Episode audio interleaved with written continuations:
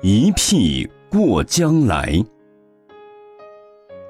苏东坡在黄州时，有一天诗兴来了，做了一首赞佛的诗：“洗手天中天，毫光照大千。八风吹不动，端坐紫金莲。”这是一首意境很高的诗。不是对佛法有相当的造诣，绝对写不出这样的好诗。苏东坡写好了这首诗，自己反复吟额，觉得非常满意。这时他想起了好朋友佛印禅师来，他想禅师如果看到这首诗，一定会大大的赞赏一番，甚至会拍案叫绝。于是他立刻把那首诗抄在诗笺上，用信封封好，叫佣人送去长江南岸的归宗寺，给佛印禅师看。黄州在长江北岸，要到对岸的归宗寺必须渡江。现在我们趁苏东坡的佣人搭船过江的时候，来研究一下这首诗的内容。起手。是顶礼膜拜的意思。天中天是说天是人所尊敬的，而佛陀更为天所尊敬，所以佛陀被称为天中之天。毫光照大千是说佛陀的慈悲道德的光芒，遍照于三千大千世界。一个太阳系里面有很多星球组成一个小世界。一千个小世界合成一个小千世界，一千个小千世界合成一个中千世界，一千个中千世界合成一个大千世界。八风吹不动，这是一句精警动人的诗句，也是全诗的中心，最为要紧。八风是称鸡、毁、誉。利、衰、苦、乐，大智度论说：利、衰、毁、誉、称、积、苦、乐，四顺四维，能鼓动物情。这八种是人生成败得失的总和，称颂赞美、名誉利禄跟各种快乐的享受，是谁都会陶醉的。普通一般人每逢这些好境乐事，都会感到飘飘然；而遇讥嘲诋毁，则怒形于色；逢逆缘苦境，则忧气于心，也是人之常情。然而有一个人居然八风都吹不动他，这人是谁？就是佛陀。端坐紫金莲。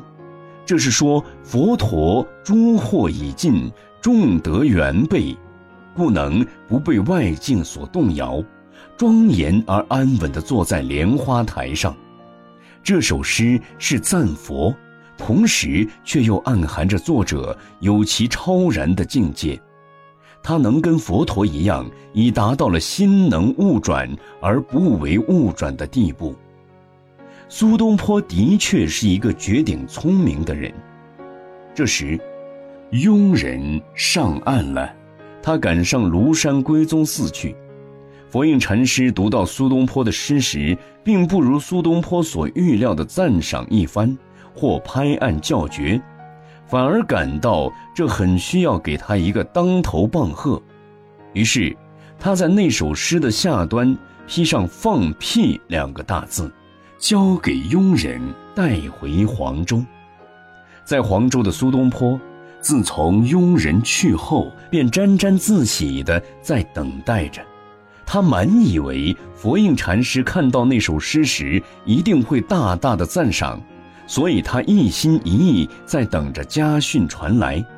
好容易等到佣人回来了，他迫不及待地问：“师傅看了怎么说？”佣人说：“他没说什么，只在你的诗笺上写一些字，叫我拿回。我不懂写些什么。”庸人说着，便把那封诗信交给苏东坡。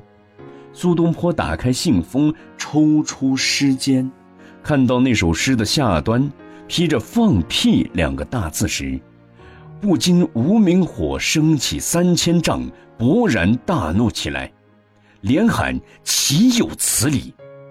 他在仔细地推敲自己的诗，竟找也找不出那首诗的毛病。他自言自语地责怪佛印禅师：“我这首好诗，你不懂得欣赏也罢，竟把它当作放屁，你真是太糊涂了。”于是，他决定亲自去跟佛印禅师评理，马上雇船过江，上庐山归宗寺去。苏东坡的船向南进，他坐在船上。虽然这时江上的清风习习地吹来，可是他这时的心好像热锅上的蚂蚁，再也没有上次游赤壁时的心情。迎出清风徐来，水波不兴的名句了。苏东坡赶上庐山归宗寺，气呼呼的要找佛印禅师算账。哪知禅师早已吩咐课堂的知客师说：“今天不见客。”苏东坡听了，火上加油，再也忍受不住。他不管三七二十一，三步做两步，一直奔到佛印禅师的方丈室来。他看到方丈室的门掩着，正要举手敲门进去时，忽然发现门扉上贴着一张字条。端正的写着：“八风吹不动，一屁过江来。”苏东坡看到这两句，立刻就警觉了，心里暗暗叫道：“我错了。”各位，苏东坡错在哪里呢？佛印禅师那句话明明是警告他说。你说能够不为称讥毁誉的各种境界所动？为什么竟被那区区放屁两个字搞到无名火起，过江来和我评理呢？这时的苏东坡深深的感到惭愧，自叹一向对于佛法只求理解，缺少了真修实行，所以当境界现前时，竟与常人无异。研究佛学的理论而不实践，真是不行。因之当即痛下决心，今后要把所理解的佛法在日常生活中实行起来。同时，他又深深的感激佛印禅师给他的启示。他觉得有这样一位正友，实是人生的大幸。从此，他对佛印禅师更加心悦诚服了。